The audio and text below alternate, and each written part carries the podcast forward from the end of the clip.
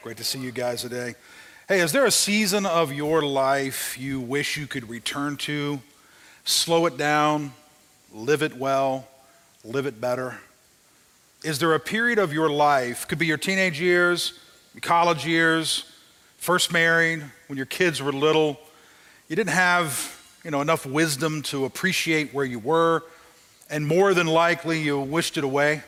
If I could just get through this season, if I could just get to the next season, things will be so much better. But now you wish you could go back and relive that season with all the wisdom you have today, with all the knowledge you've packed into your current life, and you would slow that season down and you would delight in every moment.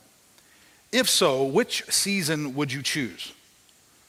For me, one season was when my three children, Evan, Ashton, and Cameron, were around four or five years old. Man, I love playing and talking with them and watching them explore life. I love eating with them every evening. I love reading stories and playing goofy games.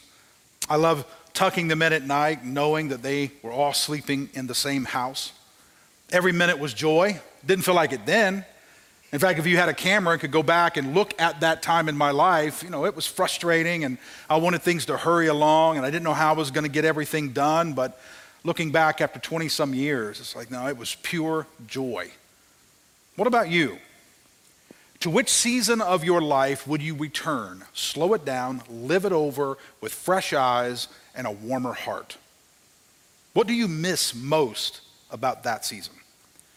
If you could go back to that season and you could tell yourself to better appreciate something, what would it be? What would you say? Be specific, be detailed. When you have some time, I'd like for you to write it down. This is where I would go. This is what I would say to myself.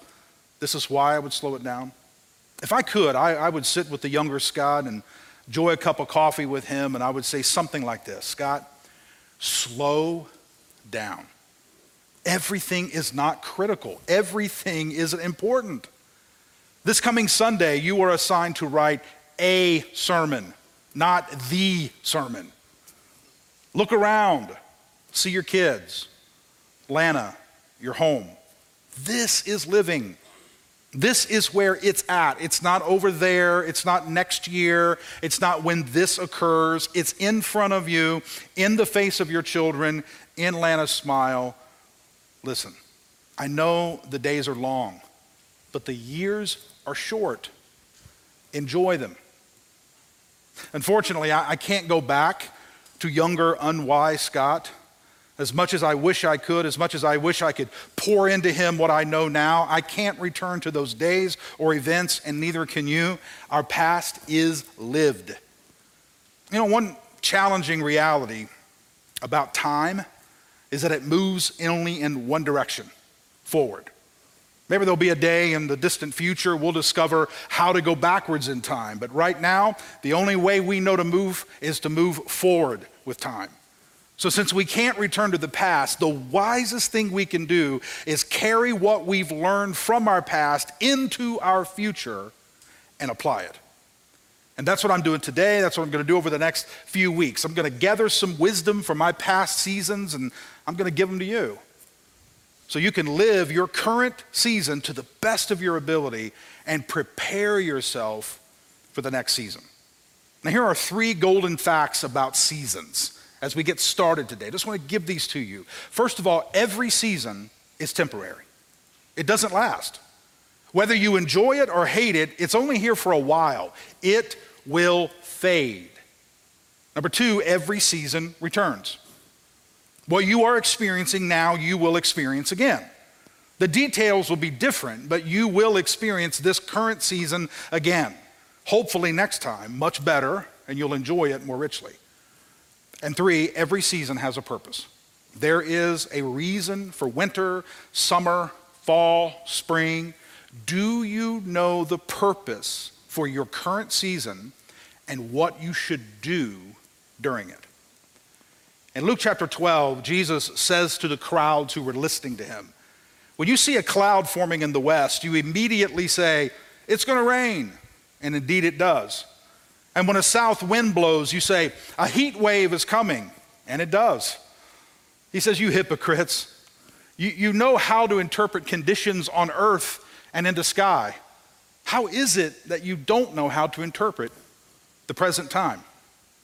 Jesus is saying you, have learned how to recognize weather changes and seasonal changes in the material world, but you still do not know how to recognize seasonal changes in the immaterial world. In other words, you know when it's winter outside, but do you know when it's winter inside? You know when the weather is changing in your yard, but do you know when the weather is changing in your family? You know when the leaves are dying because of the trees. But do you know that your relationships are dying because of the arguments? So, one of the keys to wisdom is learning to discern your current season, knowing what season you're in and respond accordingly. And if you do, then you can recognize when your season is changing and you can prepare for the next season and then you can do it all over again. Now, let's quick, take a quick survey. You don't have to lift your hand on this, just a quick survey. Do you have any idea your current season? Now, I'm not talking about age. You got to realize that when we move through this series, it has nothing to do with age. I don't mean that if you're, you know, 20, you're in the spring, you know, season, and then when you're in 40, you're in the fall season or, or whatever, summer season, and 60, you're in the fall, and then, you know, winter, you're dead. That's not, that's not at all what I'm talking about here. You might be in a winter season at 25, and then you might be in a summer season at 65. Age does not determine season, at least not the kind of seasons we're talking about. Now, if you don't know, let's think about it together as we set this up, kind of frame this series. Think about the fall of the year, and then we'll kind of parallel this to the fall that might be going on inside us. The fall season, it's a season of dying and decaying. It's a season of bright colors for a while and then becoming gray. It's a season of cooler temperatures. It's a season of harvest. It's a season of storing. The winter season, that's a season of ice, a season of death, a season of using what was stored. It's a season of loneliness. It's a season of hibernation. The spring season, that's a season of, newness, a season of dreaming, a season of planting, a season of cleaning. The summer season, that's a season of heat and vacation and activity and performance. Do you know your season? Now, before we get to the first season we're going to take a look at today, let me set this up for you. Paul the Apostle, one of the great leaders of early Christianity, gives incredible insight into how we are to make the most of whatever season we find ourselves in, the now. This is from Galatians 6 4 through 10 from the message. Paraphrase, he says, Make a careful exploration of who you are and the work you have been given. Let me ask you, who are you and what is the work that is in front of you during whatever season you're in? Because every season has a purpose and there's work in front of you to do during this season. So not only must you understand your season, you must know what the work is in front of you during this season. So you got to take somewhat of an inventory. We talked about that a few weeks ago. Take an inventory of your life, recognize where you are, recognize the work that is in front of you. Here's a rundown of where I am, who I am, and what the work is in front of me. I am Scott Neal. I follow Jesus. Lana is my wife. Evan and Emily, Ashlyn and Josh, Cameron and Bryson are my children children, Grayson, Elliot, Cash, and Caden, are my grandsons. I lead a staff team. I lead Forest Park Church. That's a lot of my life right there. What about you? Clearly identify whatever it is, whoever you are, what work is in front of you, where your responsibilities lie, and then sink yourself into it. Give it everything you have. Be a good steward of what is in front of you.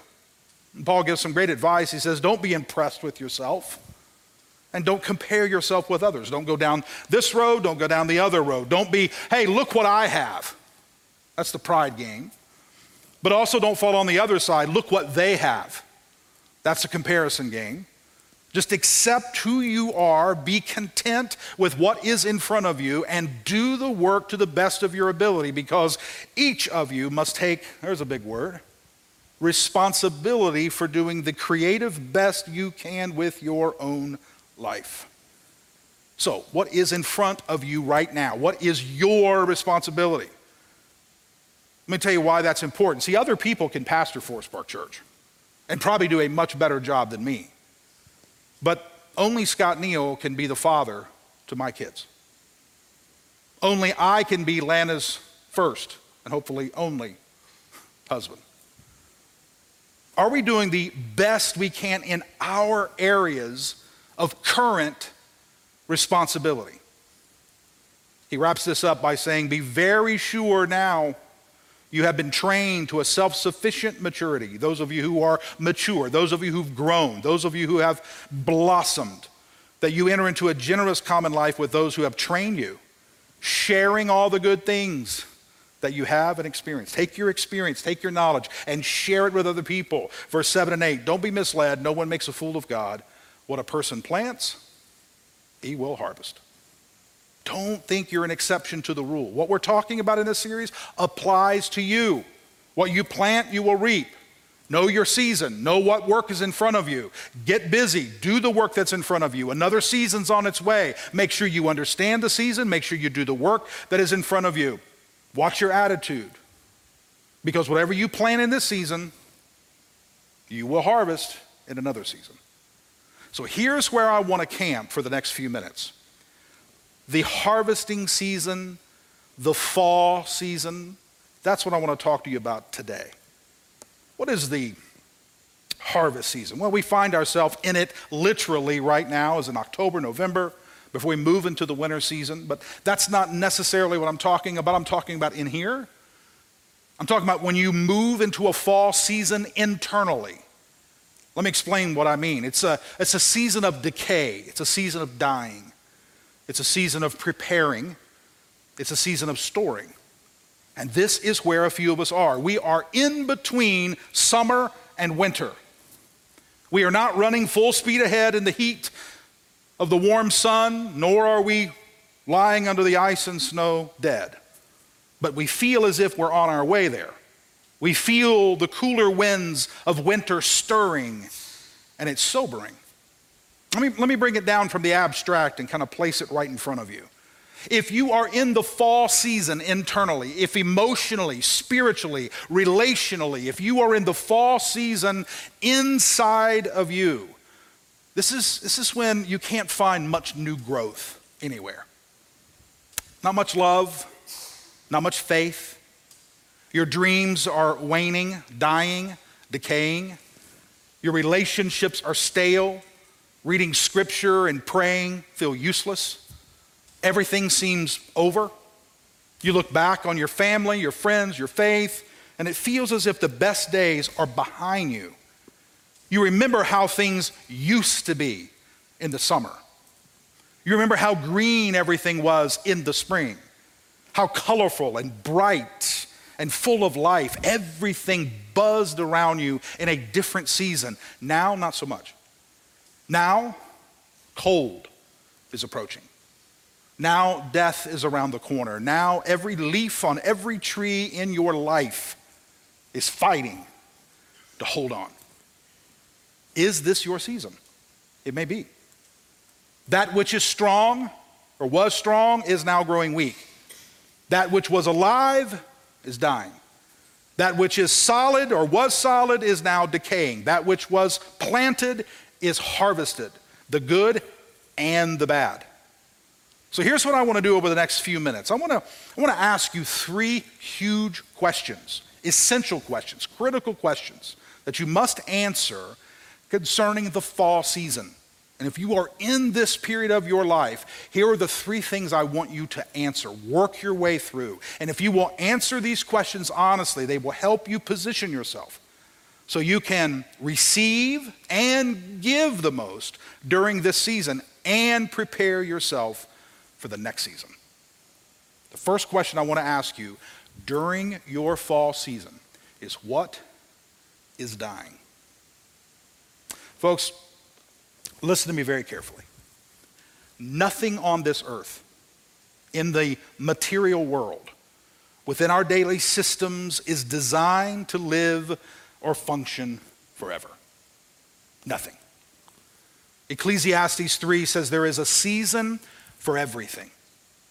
Now, listen to the writer of this proverb or this, this writing in, in, in Ecclesiastes. Listen to the rest of this passage. Just listen as I read it to you. This is the beginning. There is a season for everything. Listen to the rest of these verses. And there is, there is a season for everything and a time for every matter under the heavens. Now, here are some examples the writer gives a time for giving birth and a time for dying, a time for planting and a time for uprooting what was planted a time for killing and a time for healing, a time for tearing down and a time for building up, a time for crying and a time for laughing, a time for mourning and a time for dancing, a time for throwing stones and a time for gathering stones, a time for embracing and a time for avoiding embraces, a time for searching and a time for losing, a time for keeping and a time for throwing away, a time for tearing and a time for repairing a time for keeping silent and a time for speaking, a time for loving and a time for hating, a time for war and a time for peace. There's a season for everything. What's in front of you will not be there forever. Something will be on its way and then it will pass too. And one of the harshest insights I have been forced to learn over the last three or four years and if you would have asked me five years ago whether this is true, I would have said absolutely. But it is a difference in knowing something and experiencing something. And one of the harshest lessons, harshest insights that I've had to really live through is that nothing is designed to last forever. Nothing. Not cars, not computers, not houses, but see, those things are easy. What about pets? What about people? What about relationships. Everything has a time. Everything has a place. Everything has a season. And it's difficult to let go when that time ends.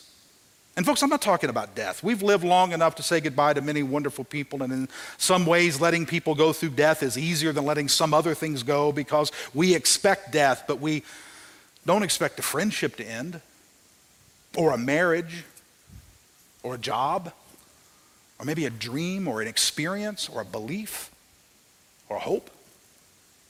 Being forced to let those things go, man, that's dreadful. Because although it didn't come out of nowhere, it feels that way. Although it didn't come out of nowhere, we, we, we didn't know how to discern the seasonal changes. It was changing in front of us. The winds were shifting. The sky was giving us warning, but we did not have the wisdom to know that this relationship, this job, this marriage, this dream, this hope, this business, whatever it is, was coming to an end, was dying. We didn't see it. We didn't notice it. We weren't prepared when it happened, and we seemed shocked. But I've learned a little wisdom during my life. And although I can't predict with certainty what is dying and getting ready to fall off the tree of my life, I can pay attention to a few signs, as Jesus said. And if I'm perceptive, I'll notice the changing of the leaves and notice fall in the air. So I have one question for you to ask to help you know when something is dying when something is decaying, when something is reaching the end of its season. This will help you. This won't answer all your questions, but it will help you. It will get you on the right track. Ask yourself this question and be as honest as you possibly can be, because I'm telling you, it will save you so much pain and so much surprise. Ask yourself this question Where are you manufacturing energy? So, what does that mean? Take a look at the landscape of your life. Where are you drumming up excitement? Doing your best to find time, stirring up your attention, trying your best to stay involved. Pumping, if you will, you know, priming the pump constantly, always trying to bring excitement to this thing. But if you would stop, it would die. Whatever that thing is, whether it's a career, a hobby, a habit, a belief, a relationship, whatever it is, that thing for you is probably dying. And you need to let it go. Now, let me qualify what I'm saying. I don't mean to imply that every time you go through a challenging season at work, you quit. I don't mean to imply when you argue with your husband or wife, it's time to file for divorce. I don't mean when you feel a little melancholy spiritually, you give up on your church or you give up on your faith. That's not what I'm talking about. I'm talking about a lengthy, deep change in what's going on around you or inside you. And when you're honest, you know things are changing, but you keep manufacturing energy because it's too difficult to let it go. It's time to let it go. And I know this is difficult. And most of the time, it's not the physical letting go that's the hardest, it's the emotional letting go. We want the friendship to work, but it isn't. So, what do we do? We keep emailing and we keep texting and we keep asking and we keep inviting and we keep pumping and pumping and pumping, hopeful that the relationship will continue. But if we would stop all of that, it would die. We want the marriage to thrive, but it's not. We want the dream to become real, but we got to face the facts. We want to hold on to this hope, but it's over. Over. Everybody familiar with the, uh, the comb over? This is probably one of the worst I've ever seen. It's when a guy fights to keep his balding head covered with the little hair he has left. The sad thing is, most everybody knows it's over except him. He's holding on to hope. He's fighting the unavoidable. He's balding. Everybody knows it. Let the hair go, man. Embrace the bald. I've been there a long time. It's not that bad. The water's fine. The water's fine. Some of us have emotional comb overs going on. We have relational comb overs. It'll work, it'll work, it'll work, it'll work. We have dream comb overs. It's time to let it go. What is it for you? What is dying? Question number two How are you investing?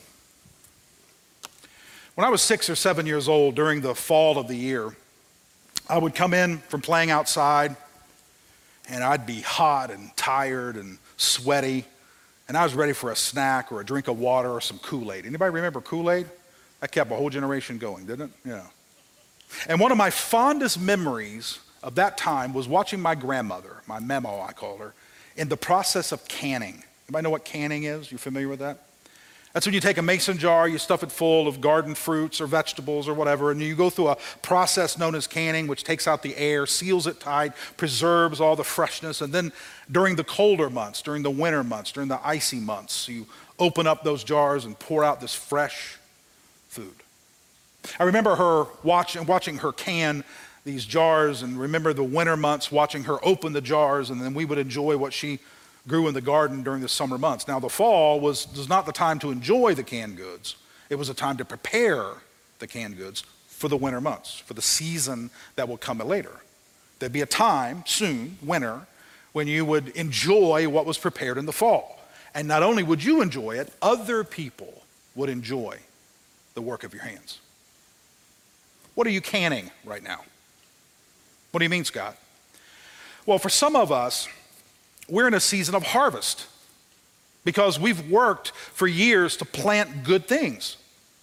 Some of us here have planted money, we've planted knowledge, we've planted relationships, we've planted a good marriage, we've planted into our spiritual life, we've had great experiences that we've planted for years, and recently some of that harvest has been, has been returned to you. You've got a new and better job, you've got new and better friends, you've got a marriage that's finally healthy and thriving, you have recently finished your education. Maybe you've come through a very dark night of the soul and your faith is at a deeper level now than it's ever been. I don't know what it is, but whatever it is, you're today in this season, the fall season of your life, you are harvesting a good crop. My question is, what are you doing with it? How are you investing that? Imagine my grandmother saying, Wow, look at all these beans I've harvested. Well, I'll eat all I can, and our little crew here will eat all they can, and then we'll destroy everything else away. We don't need all these beans. Imagine her doing the same thing with corn and tomatoes and cucumbers and apples and peaches. We would say, That's wasteful, that's foolish. And we'd be right. Has it ever occurred to you that your abundance might not be for you? Maybe it was given to you so that it might pass through you to others. In Luke 12, chapter we looked at a moment ago, there's a story of a very prosperous farmer. He collects all his grain and he puts it into these barns. And uh, he has more grain and he doesn't have enough room. So he says to himself, What shall I do with all of my harvest? I know I'll tear down my barns and build bigger barns and put all my harvest into the bigger barns. Then I'll sit back and basically say, Wow, life is good to me. The end of the story says that after he did all of that, that very night when he was finished, his soul was required of him and he lost everything. Now, the story is not saying that if you don't give your grain, you know, to other people, that God will somehow take it away from you. It's not really a parable or a story of judgment. It's the story is telling us that our stuff could be lost at any moment. How much better is it to invest in helping other people than putting it all in one spot, thinking that everything's always going to remain as is? Things never remain as is. Our bank account, and it's not always going to remain that way. Putting it all into one location, not very wise. Diversify, spread it around, give it out, help other people, use the harvest, or you risk losing it all. The third question, last question I'm going to give you today. So, what are you gathering? What are you gathering? You know, I, I, don't know what it is about the fall of the year, but every single fall, it always causes me to reflect on the past year, even more so than the first of the year. I don't know why. I just cycle that I'm in or something. I don't know. But every time I get into October, November, I just kind of reflect back on the year and I think, you know, what have, what have I learned? What, where, where, where do I want to go next time? Where did I mess up? Where did I succeed? It's just a very reflective time for me. I think it might be because of the changing of leaves and the weather and getting out sweaters and warmer clothes. And I don't know, it just makes me, me reflect on the summer and all the things that I accomplished or didn't accomplish. And one thing I always do is I think through what I've learned, the wisdom that I've collected. What about you? The fall season, you might be 25 and going through a fall season right now. What did you learn in your teenage years that you can apply now? Maybe you're in your 30s. What did you learn in your 20s that you could apply? It's not about age, it's about where you are in life at this particular time. Your failures, your successes, your absolutes. You know what absolutes are? Hard line boundaries. These are my absolutes, my I can't do withouts. What are they? List them. Be honest. How are you different? How are you better? How are you wiser than you were this time a few years ago? How about how are how much how how different are you? Where are you wiser? Where are you more experienced than you were this time last year? How are you different after the pandemic than you were when you went into the pandemic and all the closures and everything? What's one lesson you've learned? That'll just get you started. One lesson you've learned. Proverbs 1 says, Wisdom shouts in the streets. Now listen to the rest of this proverb. Wisdom shouts in the street. In the public square, she raises her voice. Above the noisy crowd, she calls out. At the entrances of the city gate, she has her say. Here's what wisdom says quote, How long will you be clueless, people? Mockers, fools. You should respond when I correct you. Look, I'll pour out my spirit on you. I'll reveal my words to you. I invited you, but you rejected me. I stretched out my hand to you. You paid no attention. You ignored all my advice, and you didn't want me to correct you. Wow. This tells us wisdom is constantly available and to the discerning. To those paying attention, they will grow. Wisdom is screaming at us all the time. Are we listening? Are we paying attention? Are we listening to the voice as it rises in the streets all the time and we're hearing it and listening to it and allowing it to change how we live, how we think? And here's, here's the sad part of this passage there comes a time when wisdom has screamed at us, offered herself to us over and over again, and we ignored her. We kept doing the things we wanted to do. There comes a time when we regret We didn't listen. Our life falls apart. We're trapped in stupid things. And when we call out for wisdom's help, it's too late. Because there's nothing wisdom can do now to go back and correct everything that messed up.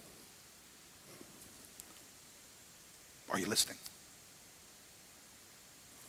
Can I give you a few pieces of wisdom that I've collected over the last little while? These were just little nuggets that I wrote down. I sat in my office. I said, you know what? What are, what are a few things that I've learned? And trust me, folks, I, I could give you more than this, not because I'm smarter, but just because I've kind of been down the road a little farther than you. And also, let me tell you this those who learn a lot of wisdom are often those who mess up the most. So never assume that someone who has a lot of wisdom just started off that way. A lot of times, people have a lot of wisdom is because they also had a lot of failures. They also fell flat on their face over and over and over again. So here's, here's kind of a few little wisdom axioms, if you will. This is me. This is, this is not necessarily you. These might not be any lessons that you've learned, but it's little ones that I've learned, that I've had to process. Wisdom axiom number one it's not always the people standing closest to you who are your friends, but the people left standing when everyone else walks away. That's a hard lesson to learn right there. Because when everything is going well and you look around and you see the people close to you, oh, these are all my friends. What you learn is sometimes the friends are the ones when everything fails around you and you bottom out, the two or three who are still there, now there's some friends. It's the people who, when Jesus looked around to his disciples, when he made a harsh statement, and it says that some of them turned and walked with him no more, and then he looks at the people around and says, Do you guys want to go too? And Peter says, well, Where else are we going to go? We're committed. That's a friend. A friend is a person who's with you when you don't necessarily act friendly. A friend is someone who's with you when you fall on your face and they help you get back up again. A friend is someone who stands in your corner not because your corner is right, but because you're in it. And they stand with you. It's a friend. It takes a long time to learn the quality of friends.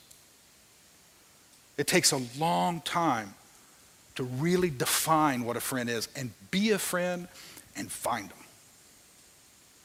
For me, wisdom axiom number two resting in who you are is infinitely more freeing than working to keep up with who people think you are. Amen. I'll tell you what, folks. Sometimes when we're young, we create an image that we then spend years trying to manage because we got to have people think we are the person that we've propped up. We got to have people think we are the person that they think we are. There is something about finally just saying, you know what? I am who I am. I will do everything I can to be honest and, and good and true. But you know what? I've got flaws. I've got mess ups. And I, I, that image you have is not necessarily the truth about me. It is something freeing when you finally say, you know what? Just being who I am is so freeing than to work and work and work and work and work and try to manage an image that people think I am. The older you get in life, if you're wise, the less you seem to care about what everybody else thinks. You are who you are. There's freedom in that. The third wisdom axiom that I have, that I wrote down, this is kind of giving you examples of what I'd like for you to do and you work through, is if the most important things in your life can't be counted on one hand, then you're unsure about what is most important in your life. Folks, if you look around your life and you say, well, that's important, and that's important, and that's important, and that's important, and that's important, and that's important, guess what? Nothing's important. If you take a highlighter and you start reading a book and you highlight everything that's important and then you end up with highlighting everything, guess what? Nothing in the book you highlighted. If everything is critical, nothing's critical. If everything's important, nothing's important.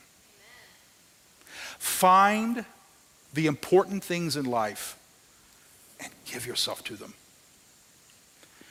Find the few and pour yourself into it. So many of us spend so much of our life worried about what people think of us.